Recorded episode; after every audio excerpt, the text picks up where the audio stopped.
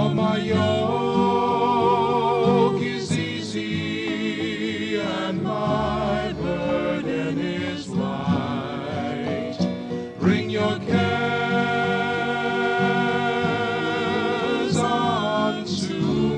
the Archbishop Fulton J. Sheen Center for Media Evangelization in Ewing, New Jersey, welcome to Come to Me with Jim Manfredonia. Stay tuned for an hour of talk, reflections, and meditations on topics that are important to today's Catholics. And now, here's your host, Jim Manfredonia.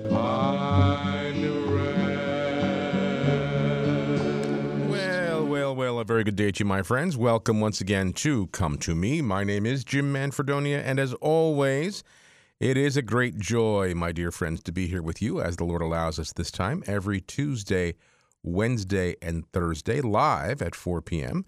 and on Fridays at uh, 4 when Cheryl joins me for two hours of Friday Live. But I can't fib to you today. I'm not live, I actually recorded a little earlier today uh, on this beautiful May 13th, a gorgeous day outside. I hope you're getting outside and enjoying some of this because uh, Cheryl and I decided to shift our schedules a little bit today and uh, spend some of the afternoon together out in the beautiful weather. So, uh, no video today because I am pre recording, a little delay uh, earlier this morning uh, recording it.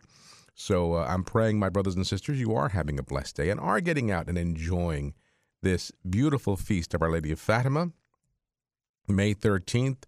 And uh, that's really going to be the topic of our discussion today. First, I'm going to share with you uh, some of our Holy Father Pope Francis's uh, general audience uh, from uh, Rome earlier today. He uh, began last week and will continue today to teach about prayer as the topic of his general audiences over the next number of weeks. So we'll get to that. But as you know, today in 1917 was the first appearance of our Blessed Mother to the children at Fatima.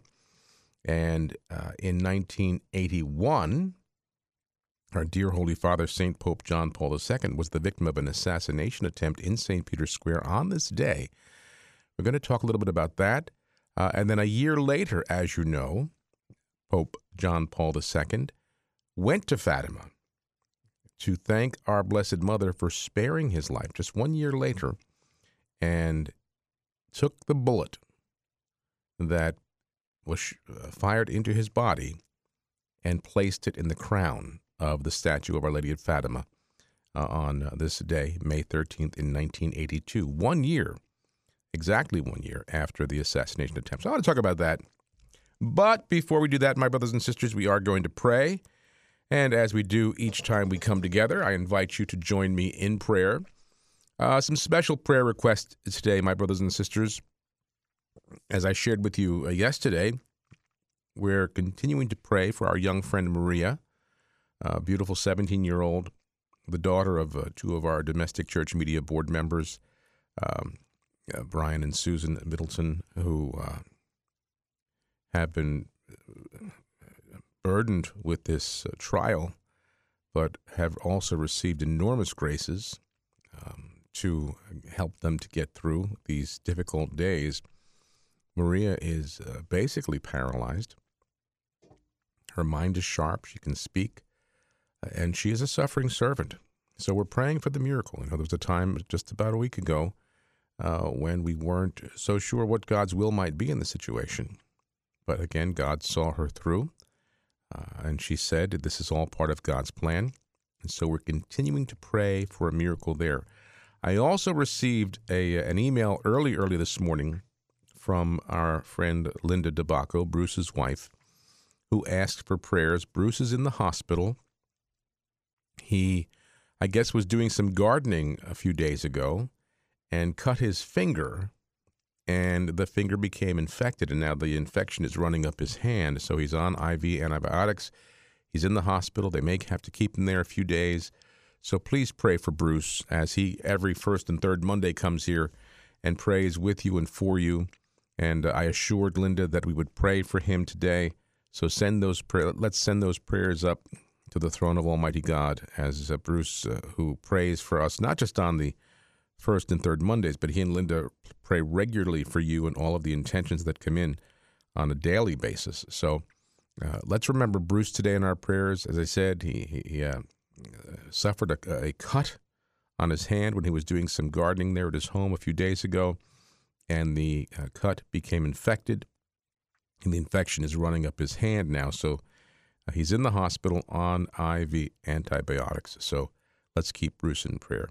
And for all uh, your needs, my friends, for all of your special intentions, whatever they are, these are trying times, aren't they? But you know, on a day like today, you want to put those troubles aside and just look at this beautiful weather that the Lord has blessed us with on this feast of Our Lady of Fatima. Thank God for the opportunity to wake up and take a breath and and uh, just breathe in the beautiful fresh air, and thank God for another day. And uh, we are blessed, and we I, we feel so blessed here to be able to be here with you on a regular basis as we are. So we're praying the prayer that Holy Father Pope Francis composed for this month of May, and he asked us to pray this prayer at the end of our rosary each day during this month of May. And so we're praying this beautiful prayer uh, composed by Pope Francis to our Blessed Mother, specifically for the present situation we find ourselves in with the coronavirus, but also for all of our needs, whatever they may be. Whatever your special intentions are now, my friends, I invite you to raise them up. And again, today, because I am uh, pre recording a little earlier in the day, there is no video, so I'm sorry about that. Um, but we are certainly going out uh, over the uh, internet uh, through all of our many, many means of communication, as well as our four radio stations here in New Jersey and Pennsylvania. So, again, reaching our wonderful domestic church media family on so many platforms. But We come together and we are united in heart and mind and spirit, and uh, they can't take that away from us, can they? no, they can't. They can't keep us apart from each other spiritually, and that's what we're doing right now.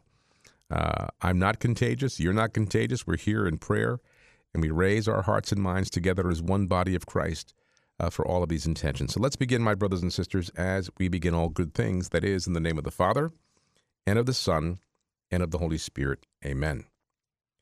And we pray, we fly to your protection, O Holy Mother of God, in the present tragic situation.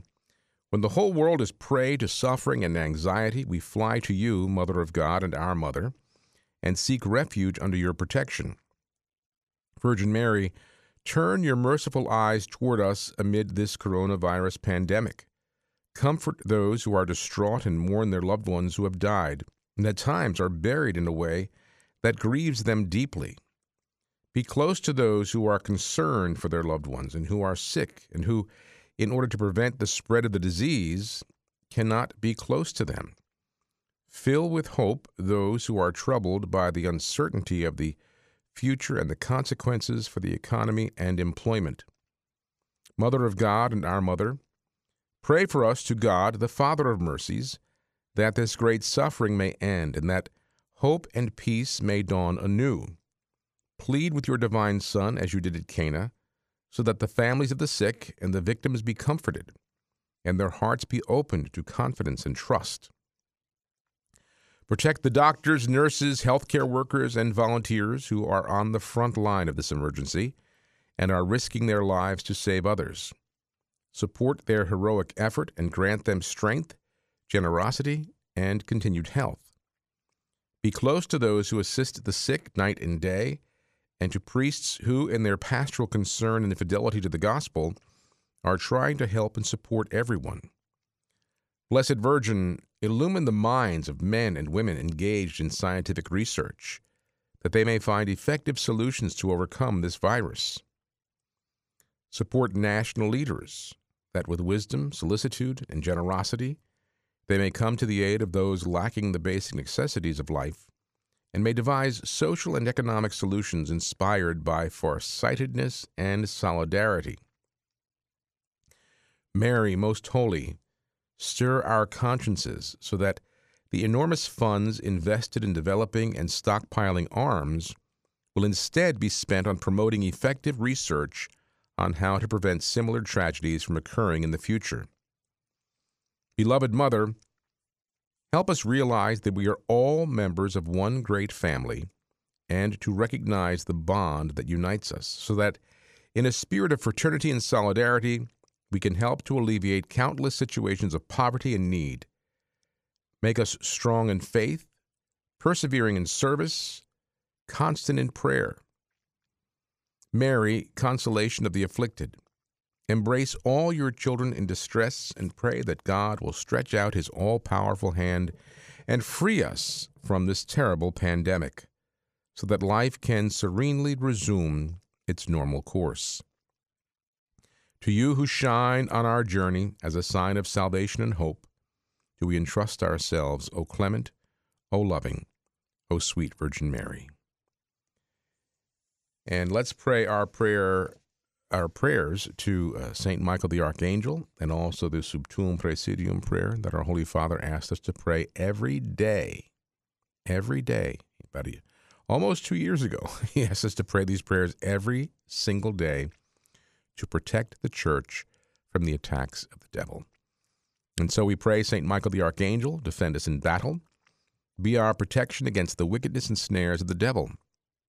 May God rebuke him, we humbly pray and do thou, O Prince of the heavenly host, by the power of God, cast into hell Satan and all the evil spirits who prowl about the world seeking the ruin of souls. Amen.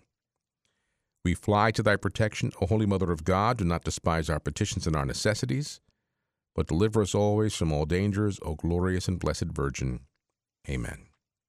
And we pray, Jesus, Mary, and Joseph, we love you. Pray for us. Venerable Archbishop Sheen, pray for us. Saint Pope John Paul II, pray for us. Our Lady of Good Remedy, pray for us. And today, in a special way, Our Lady of Fatima, pray for us. In the name of the Father, and of the Son, and of the Holy Spirit. Amen. Well, again, my dear friends, as always, I thank you for praying. And as I mentioned to you earlier, Please keep our friend Bruce DeBacco in your prayers today. As I mentioned earlier, in case you're just joining us, uh, I did receive an email from his uh, lovely wife Linda early, early, early this morning uh, asking for prayer. Bruce is in the hospital. He was gardening at home a few days ago and I guess uh, cut his hand or his finger, and uh, it became infected, so much so that the infection is traveling up his hand and into his arm. So uh, he is in the hospital on IV antibiotics.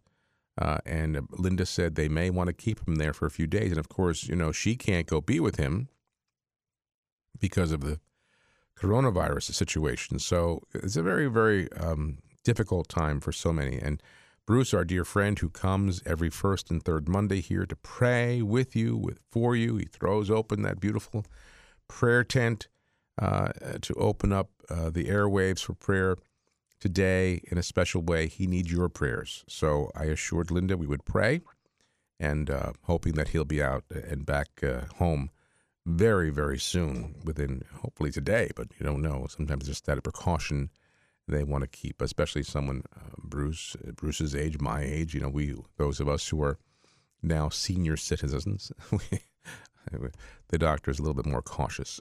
But again, being in the hospital these days is tough because of the coronavirus. So just keep everybody in prayer, and I'll keep you posted on that.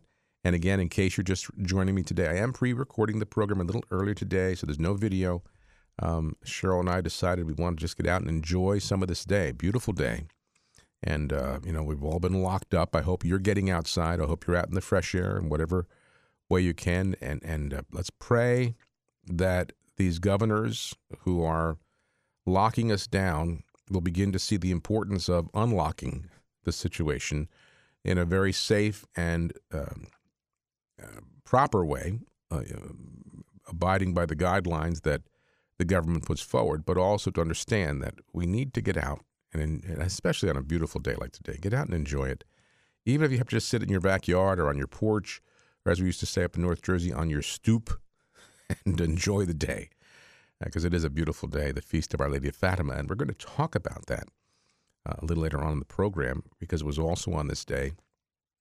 Our dear Saint Pope John Paul II was the victim of, assass- of an assassination attempt in St. Peter's Square in 1981. And then uh, just one year later, in 1982, he went to Fatima to thank our Blessed Mother for sparing his life. And I'll share that story in case you've never heard it. I'm sure most of you have heard it, but I'll share that story with you about the day he was shot and um, how he believes that Our Lady really spared him. And there's some very, very definitive physical evidence of that. So we'll get to that. But first, I want to share with you uh, from our Holy Father today uh, over in Rome. He, uh, uh, as he does most Wednesdays, had his general audience. And last week, Pope Francis began uh, his catechesis, and he'll do this over the next number of weeks during his general audiences. Uh, now, I'm not sure when these will end, although I guess, no, he's not out in the square, is he? So he used to be in the normal days, uh, he would uh, go on a hiatus from his public general audiences because he'd be out in St. Peter's Square. And anybody who knows Italy or knows that part of Italy, in, in the Rome area and south, that it gets pretty hot there in June, July, and August. So he would uh, go on kind of on a hiatus because he didn't want 70,000 people in the St. Peter's Square in the, in the blazing Roman heat.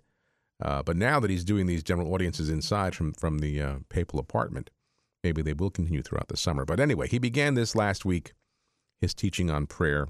And so let me share with you some of his teaching today uh, during his audience, where he talked about Christians being able to pray to the Father without fear.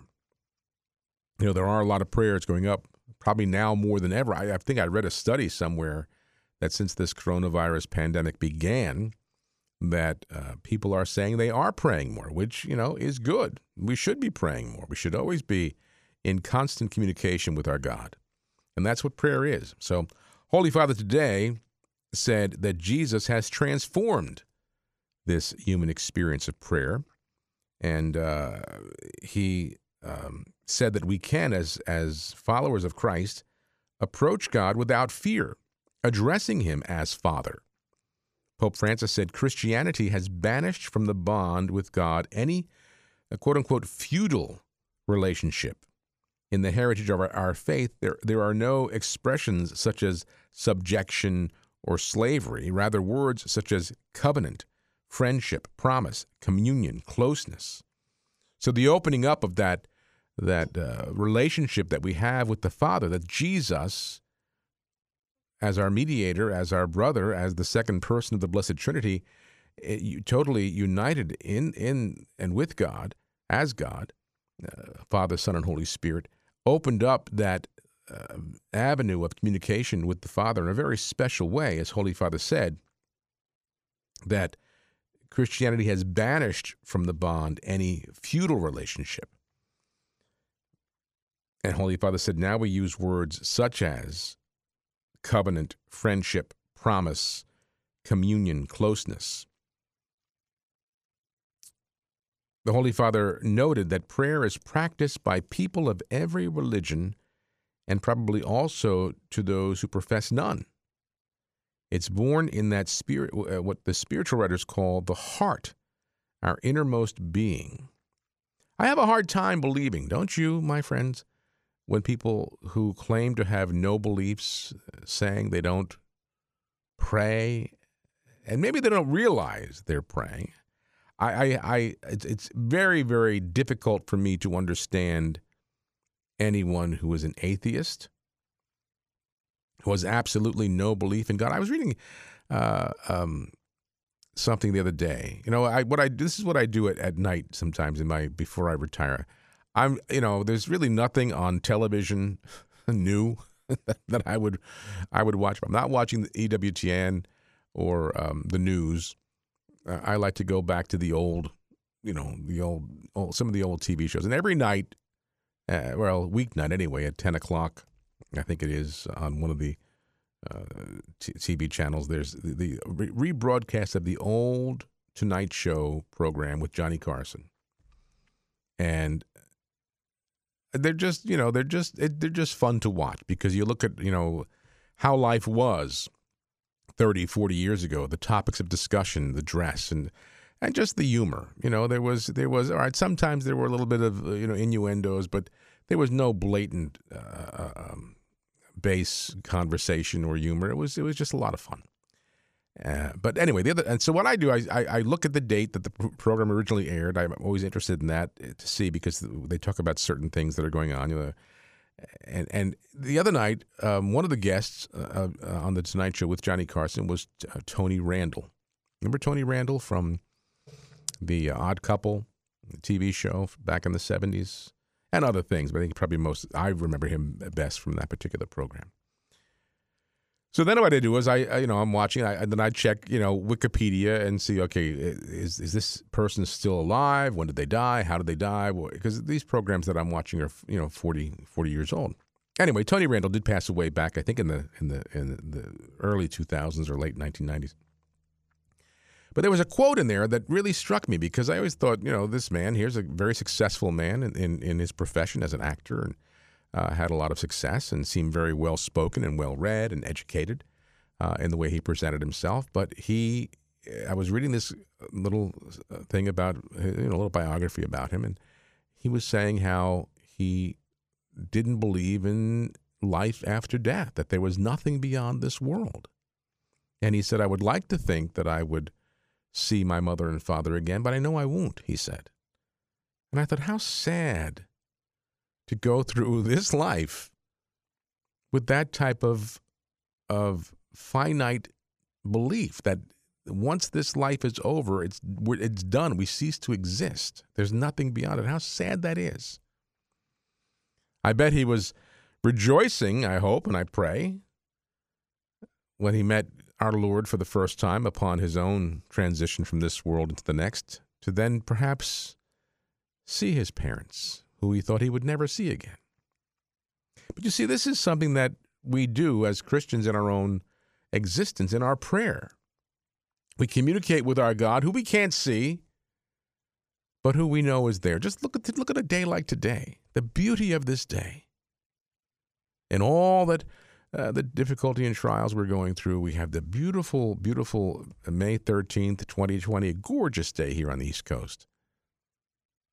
Or maybe you're sitting in your home and, you know, uh, it's tough. I know uh, those of you who are grandparents like Cheryl and me, boy, oh boy, we miss miss holding and hugging and kissing our little grandchildren. Oh, I mean, it's okay to FaceTime, but that almost like is a little tease. You, it, it makes the heart ache a little stronger because you can't reach out and touch them, right? But all the blessings that we receive in our lives, how can there anyone believe that there is no loving Father who is responsible for all of this. So, Holy Father, again, getting back to his teaching, said to pray then in us is not something peripheral. It's not uh, something, uh, some secondary and marginal faculty of ours, he said. But it is the most intimate mystery of ourselves. It is the mystery that prays, Pope Francis said this morning. Prayer leads us beyond ourselves. It is the voice of the I, the letter I, searching for you, Y O U. Pope Francis said the prayer of the Christian is born instead from a revelation. The you, Y O U, has not remained shrouded in mystery, but has entered into a relationship with us.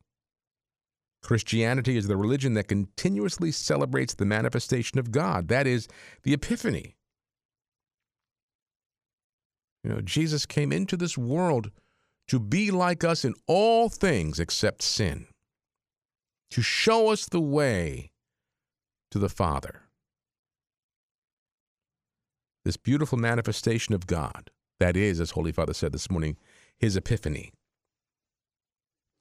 The Holy Father reflected on Jesus' speech to his disciples at the Last Supper, in which he addresses them as friends, saying, it was not you who chose me, but I who chose you and appointed you to go and bear fruit that will remain, so that whatever you ask the Father in my name, he may give you. And I love I love to think of that. You know, I especially those of us who are blessed to be able to be in, in permanent apostolate as our main vocation. Wasn't always that way, as you know, in my story. You know, I've worked in, in the corporate world for 15 years before uh, I finally felt the Lord calling me out of my corporate boat and to start walking on the water.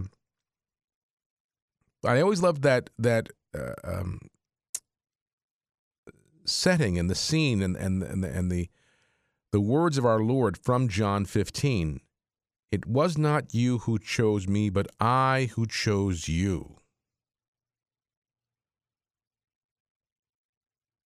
And appointed you to go and bear fruit that will remain, so that whatever you ask the Father in my name, he may give you. And Holy Father said, But this is a blank check. Whatever you ask of my Father in my name, I give you. Pope Francis said, God is the friend, the ally, the bridegroom. In prayer, one can establish a relationship of confidence with him. So, so much so that our, in the Our Father, Jesus taught us to ask him a series of questions. We can ask God everything, everything, Pope Francis said. Explain everything, tell everything. It doesn't matter if in our relationship with God we feel at fault. We are not good friends. We are not grateful children. We are not faithful spouses. He continues to love us. And the Holy Father noted that Jesus showed this definitively at the Last Supper when he said, This cup is the new covenant in my blood, which will be shed for you. And in that gesture, the Holy Father said this morning, Jesus anticipates in the upper room the mystery of the cross. God is a faithful ally. If men stop loving, he continues to love, even if love leads him to Calvary. Pope Francis said, God is always close to the door of our heart and waits for us to open it to him.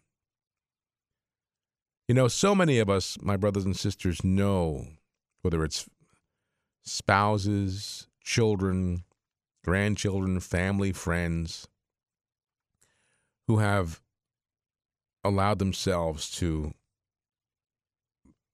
um, walk away from the church, walk away from the sacrament life. They don't go to Mass anymore. Uh, they're just kind of going through the, the motions of this life and the Catholic education, both formal and in the home that they received, doesn't seem to have any impact anymore. And we pray for them, right? And I, I know a number of people like that. I was mentioning to you yesterday, I think some of even my own friends uh, with whom I went to high school.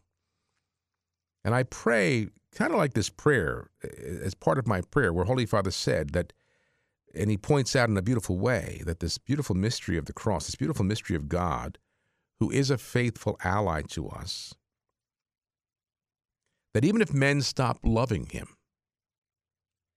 he continues to love even if love leads him to Calvary. And then I love this God is always close to the door of our heart and waits for us to open it to him. So I, what, what I pray is for all the people that I know who are away from the church, who should be, and I'm talking about people who have left the church, formally or informally, but have left the church, who should still be practicing Catholics. My prayer for them is always allow them to hear the knock on the door and to be willing to open the door to Christ. He's not going to push his way in, you know. Jesus is a gentleman. He's not going to uh, shove that door open. He's going to wait for us to answer. And so, my prayer, and your prayer too, I hope, for people that we know who are away from the church, is that their hearts are open to the knock of the divine Savior and the grace to open that door to his desire to enter. And Holy Father said, and sometimes he knocks on the heart, but as I just said, and Holy Father said, he's not intrusive, he waits. God's patience with us is the patience of a father, of one who loves us so much. Holy Father said, I'd say it's the patience of a father and a mother together, always close to our heart. And when he knocks, he does it with tenderness and with a lot of love. So let's make that a prayer, right? Pray, especially for those souls who we know, whether it be spouse or children or family members uh, who have been away from the church, that they will hear the knock, the loving knock of our Lord, and will receive the grace to answer. And Holy Father concluded by saying, Let's all try praying like this, entering into the mystery of the covenant to put ourselves in prayer in God's merciful arms, to feel enveloped by the mystery of happiness, and which is the Trinitarian life, to feel like guests who did not deserve so much honor, and to repeat to God in the amazement of prayer, Is it possible that you know my love? He does not know hate. He is hated, but he does not know hate. He knows only love. This is the God we pray to. This is the incandescent core of all Christian prayer. The God of love, our Father, who awaits and accompanies us. Beautiful words from our Holy Father in his teaching today, that being the teaching of prayer. And he'll continue that for the next number of weeks in his general audience. Well, okay, so I'm going to have to take a break now. And when I come back, we're going to talk about Fatima, the beautiful day that we celebrate today, and our Holy Father, Pope John Paul II, his assassination attempt in 1981, and his return to Fatima one year later. Stay where you are. More to come on Come to Me.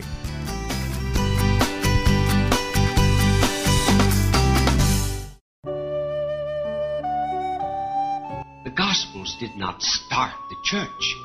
The church started the Gospels. The church did not come out of the Gospels. It was the Gospels that came out of the church. The church preceded the New Testament, not the New Testament, the church. Men did not believe in the resurrection because the Gospel said there was a resurrection. The Gospel writers wrote down the story of the crucifixion, for example, and the resurrection because they believed it. Now, enlightenment. The church did not come to believe in the virgin birth because the Gospels tell us there is a virgin birth. It was because the living Word of God in His mystical body, the church, already believed it, and they set it down in the Gospels. Listen to Archbishop Fulton J. Sheen every Sunday morning at 7:30 right here where you are family, Domestic Church Catholic Radio. Hello, brothers and sisters. This is Sister Ann Shields speaking to you from Food for the Journey, a program that is heard on Domestic Church Radio Monday through Friday at 6:30 a.m. I want to encourage you to listen to that program, not because I'm doing it, but because I speak of the scripture readings for the day, and the Word of God is what gives us life. Brothers and sisters, today we need life. What have you done for your marriage today? I gave my wife a hug this morning. I told her I love her. Instead of sitting on the couch, I helped clean up. I cooked my husband's uh, favorite breakfast. I sent my husband a love email. What have I done for my marriage today? It's a good question. I gave her a call and say thinking of her and the kids. I uh, did her hair this morning. I think it looks pretty good. We're going to the museums as a family. What have I done for my marriage today? I made my wife coffee and breakfast this morning. It's going to be her birthday next week, so I've been spending time today making arrangements to make that extra special. Oh, we're spending the day together. I bought her an orchid. Hassan was able to let me sleep in by taking him care of him in the morning. I read the newspaper to my wife, and it cracked her up. She's but she's still laughing. what have you done for your marriage today? Small changes can make a world of difference. Get started at foryourmarriage.org, a message from the Catholic Church. Do you want to end abortion, halt the attack on traditional marriage, and ensure religious freedom for ourselves and for our grandchildren? To do this, we must convert the culture. St. Paul Street Evangelization is a grassroots initiative that recognizes this need and takes it to the streets. If you're interested in peacefully sharing the gospel in your area, visit streetevangelization.com to learn more. We want to invite you to pray the rosary with us. The rosary is many things, but perhaps the best way to think about the rosary is to think about it as a spiritual place, as an invisible chapel that you can enter into even in a busy time of life. Pray the Holy Rosary with Father Benedict Groeschel, mornings at 9:30 right here on Domestic Church Radio. Hi, I'm Mike Walsh, co-host of Talking Catholic. Every week, our show will bring you in depth interviews with the hardworking people doing the Lord's work in parishes, schools, and ministries. Our increasingly secularized world often makes it easy to forget that we are surrounded by wonderful workers in the vineyard. On Talking Catholic, we will bring you their perspectives on how we can better serve God and our neighbors. Tune in to Talking Catholic on Sundays at 11 a.m. and Mondays at 4 p.m.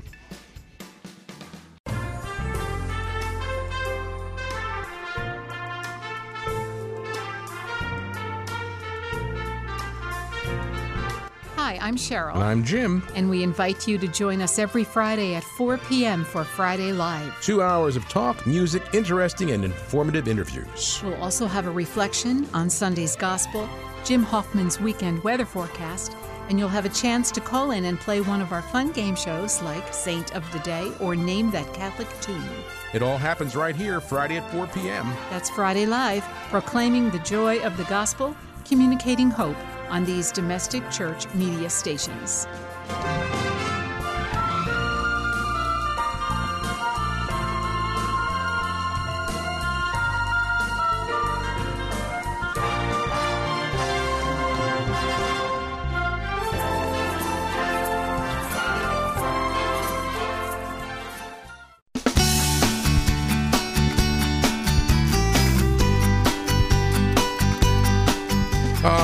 Welcome back. And in just a moment, we're going to go to Fatima, in a sense, to talk about the beautiful day, the day we celebrate today, the feast of Our Lady of Fatima, but also the events that took place in 1981 and 1982.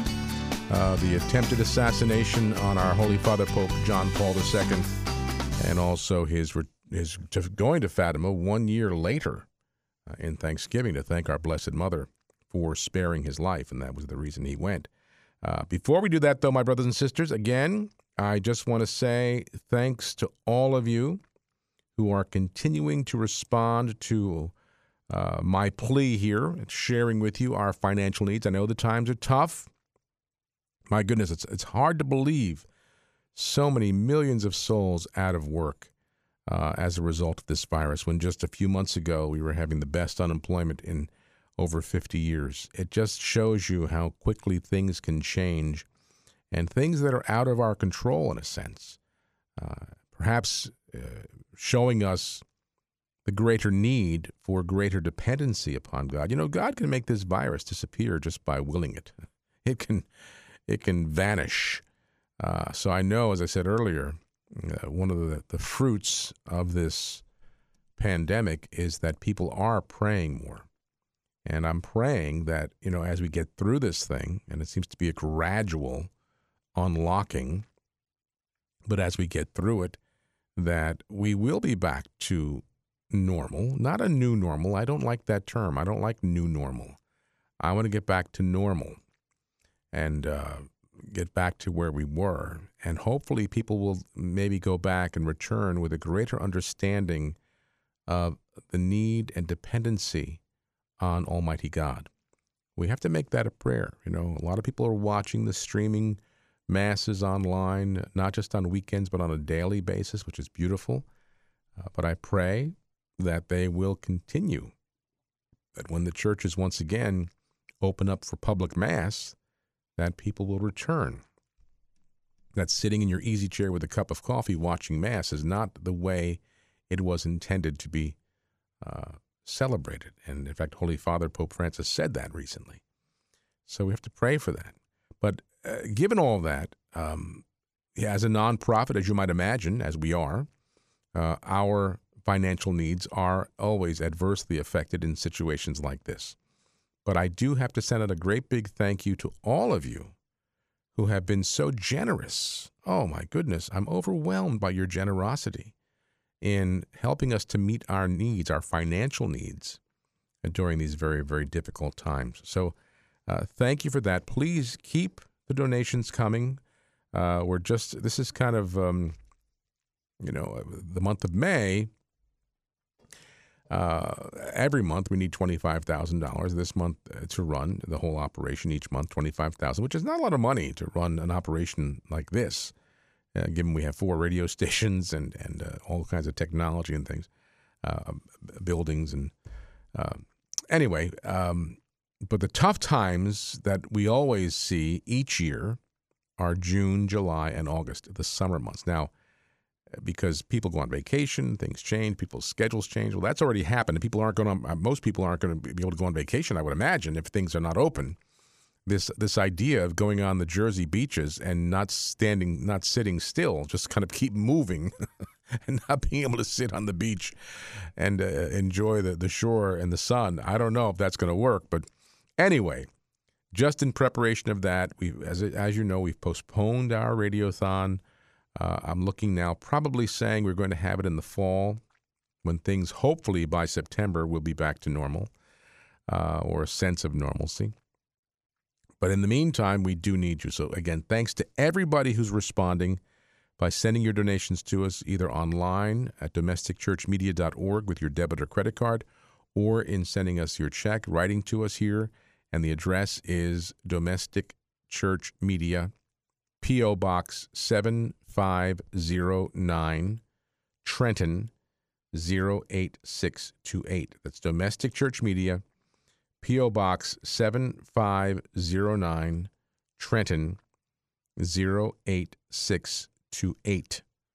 And uh, you can, you know, whatever amount is comfortable for you, whatever is within your means. But my brothers and sisters, again, we don't get funding any other way uh, than but through you. So I put that call out. I ask you please to be generous. And thanks to all of you who have been and are sending your donations. Again, you can do it online at domesticchurchmedia.org or write to us here at Domestic Church Media, P.O. Box 7509.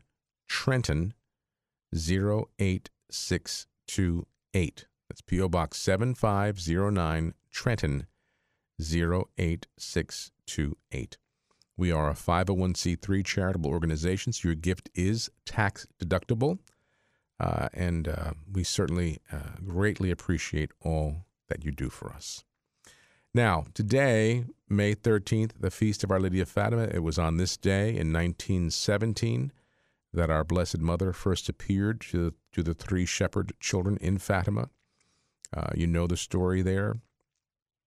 Um, I remember when I was in grammar school, uh, in my early, early grades, either kindergarten or first grade, uh, there was an assembly they had in the gym. I'll never forget this. And they showed us the movie, Our Lady of Fatima which I think in was made in 1953 by Warner Brothers. I mean, you know, this is the, the days when when major movie studios uh, used to make major motion pictures about events like this: the Song of Bernadette, the Story of Lourdes in 1942, uh, 43, I think it was, that won the Academy Award. My goodness! And then in the 1950s, 53, they made a movie. Warner Brothers made a movie about Our Lady of Fatima, and I remember watching that.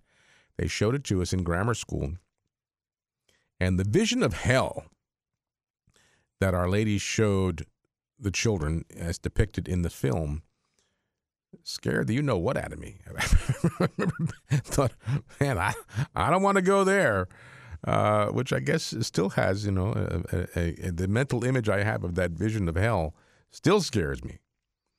Um, so the message of Fatima, I think out of all, out of all the approved apparitions of our Blessed Mother, Fatima still to this day has the most meaning, I believe. You know, it was back in the year 2000, I think, when uh, Holy Father Pope John Paul II released the Third Secret of Fatima. And um, you might remember prior to his releasing that, there were um, stories, and I don't know how true they were, uh, because, you know, there was a third secret that Our Lady revealed to the children and it was put in the Vatican vault. It was never released publicly, except the Holy Fathers, you know, from that time on, if they wanted to, were able to take a look at it. And I remember someone saying that when uh, Pope John the 23rd saw it, he read the third secret, he fainted. Uh, Pope uh, Paul VI wept. I mean, all these things, all these reactions. But it was in, in the year 2000 that um, St. Pope John Paul II released the third secret of Fatima, made it public. And it, it was this the vision of a man in white and being shot, and it was so the, the interpretation was was it a prophetic message of John Paul II's assassination attempt? It's uh, or was it you know just symbolically talking about the persecuted church? Uh, and then there were all those um, conspiracy theorists after that who said, well, this isn't the real secret. The real secret is still yet to be released. And I remember Lucia saying, "No, this is it. this this is it. Don't look for anything else beyond this. This is it. I I can verify that what John Paul II released is the real secret."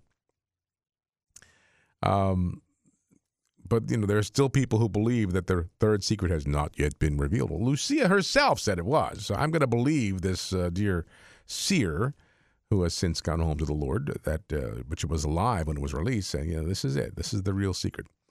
Um, but you might remember that day, and I, I remember that day, uh, May 13th, 1981, because it was only um, a couple of months after the assassination attempt on Ronald Reagan. You know, I think there was an, a, the, the assassination attempt on President Reagan was the end of March that same year. So it wasn't that much, maybe six weeks later, that here's an assassination attempt on John Paul. Remember now, it was Ronald Reagan and John Paul II and, and uh, Prime Minister Margaret Thatcher, who really, the three of them, uh, worked together in a way to bring down uh, communism in 1989 in the Berlin Wall. So this is this day was a beautiful day in Rome, May 13th, 1981, and as he did, and as every Holy Father has, has still does, uh, comes out, greets the people for his uh, Wednesday general audience. Um, now I'm not sure if it was his Wednesday. I'm assuming it was his Wednesday general audience because he came out in the Pope Mobile, but it was open, you know, open vehicle. Um, now, now when you go to St. Peter's in Rome, you have to go through metal metal detectors and things to get in. When you could go in, now nobody's there because of the pandemic. But under normal circumstances, the last time we were there, you had to go through metal detectors uh, to get into the square. You couldn't just walk in. Uh, but in those days, they weren't doing that. And so here was this uh, crowd, you know, usually between 50 and 70,000 people when the Holy Father makes an appearance like that. And John Paul came out in his um, Pope Mobile, and as as they do all the time, you know, they, they, the Pope Mobile will go around the perimeter of the square. It'll go up and down the aisles. You know, they set you know uh, uh, a pattern of of uh, travel through the square and all the pilgrims who were there. But the story goes that when John Paul was coming out in the Pope Mobile, and there is still, if you go to just ever go to St. Peter's, there is still in St. Peter's Square a marker in the square on the ground where the assassination attempt was made. It, it's it's noted. It's marked uh, in the square itself. But he was coming out in his Pope Mobile, and he saw a little child holding up a picture of Our Lady of Fatima. And the Pope Mobile either slowed down or stopped, and Pope John Paul II bent down to go pick up or reach for the little girl. As the, I always say, you know, if you if if you ever go to Rome, bring a baby because it's like Pope bait. if you have a baby, the Pope will come over sometimes and stop. And I've, I've you should see what they do. They especially if it's, a, if it's an infant, the the the uh, uh, um, um, not the Secret Service, but his his guards not the Swiss guard, but his, you know, the other uh, plainclothes uh, guards, uh, will actually take the baby from the arms of the parent and pass the baby, one guard to the other guard to the other, and pass the baby to the Holy Father, who will kiss the baby on the head, and they pass the baby back. But in this case, it was a little girl, a toddler, I guess, or a young little girl who had a picture of Our Lady of Fatima. And the Holy Father bent down to reach for her. And it was just at that moment when he bent down that the assassin fired his shot at the Holy Father. And they say that had he not bent down, the shot probably would have killed him. But he bent over to reach for the child. The shots were fired. He was hit. Of course, at that moment, everything you know goes into action. These these men who are trained to uh, do you know know exactly what to do when something like this happens, and uh, you know they were able to speed away to the hospital. But the Holy Father was hit, and he was losing a lot of blood. And they were taking him to the hospital in the Pope Mobile as he was bleeding. And they say that John Paul II was in and out of consciousness during that short ride to, I believe it was Gemelli Hospital uh, in Rome, which is not that far away from St. Peter's and he was losing a lot of blood and he was losing consciousness. And they said he kept saying, My mother, my mother, my mother, as if he was praying, or perhaps was he having a vision? I don't know. But he was calling out, My mother, And they got him to the hospital. Of course, the the uh, trauma team goes right into action there, and, and they they um, t- took his his cassock off, which was blood soaked, and began you know the operation. And the doctors say, and this is what is so amazing. The doctors who were working on him say that the bullet entered his body and the doctors were baffled because it wasn't a normal trajectory of a, a, bullet at close range, which is what happened. I mean, the, the, gunman was right there, right in front of him. It wasn't like the you know the bullet was fired from from 50 feet away. It was it was point blank range, right there. And so, given that, it should have had a straight trajectory. But the doctors who operated on him because again, at this time, remember the Holy Father, he was he was getting close to death. He had lost a lot of blood, and they were trying to get the bullet out. But the doctors said the amazing thing was that the bullet seemed to have a particular path that was led almost as if, and the doctors even said, almost as if a hand guided the bullet around every major artery and organ, which in effect spared the life of John Paul II. And it was just, I mean, again, they were they were they were uh, perplexed because uh, a bullet fired at that close range into a you know the man's body, it should have had a straight trajectory and should have uh, should have pierced arteries and hit major organs on the way through the body, but it didn't. And the doctor even said, and that was a quote, it was as if a hand guided that bullet around every major artery and every major organ that had passed by, sparing the life of John Paul. So think about that scenario. Now, John Paul had only been our Holy Father at that point. He was elected in October of 78. This was May of 81. So it was, it was not even three years into his pontificate. but he obviously his life was spared. And then the other thing that I always like to bring up was that when Holy Father was recuperating from this uh, assassination attempt in the hospital, which was very serious. It wasn't a flesh wound, it was a very deep, serious gunshot wound. So he had a long recovery. But remember now, Holy Father uh, at that point in 1981 was uh, what, 50, uh, 61 years old. Wasn't that he wasn't that old? Young man. He was elected. He was 58 years old. He was elected. 61 years old, in good health. Remember, he was an athlete. He was he, he played soccer. He was skied. He was, you know, good good shape. So that helped. But while he was recovering, he asked to have two files brought to him from uh, the Vatican um, archives. He asked for the documents from the Vatican archives on divine mercy, and he asked for the uh, files from the Vatican archives on Fatima. And that's how he spent his time recuperating, going through whatever information the Vatican had about those two particular events uh, slash devotions. Divine Mercy, and Fatima. Now, that was in 1981. Perhaps it was at that time, and I would imagine that the third secret was included in those files uh, for Fatima. Um, but perhaps it was at that time that St. Pope John Paul II decided to release the files.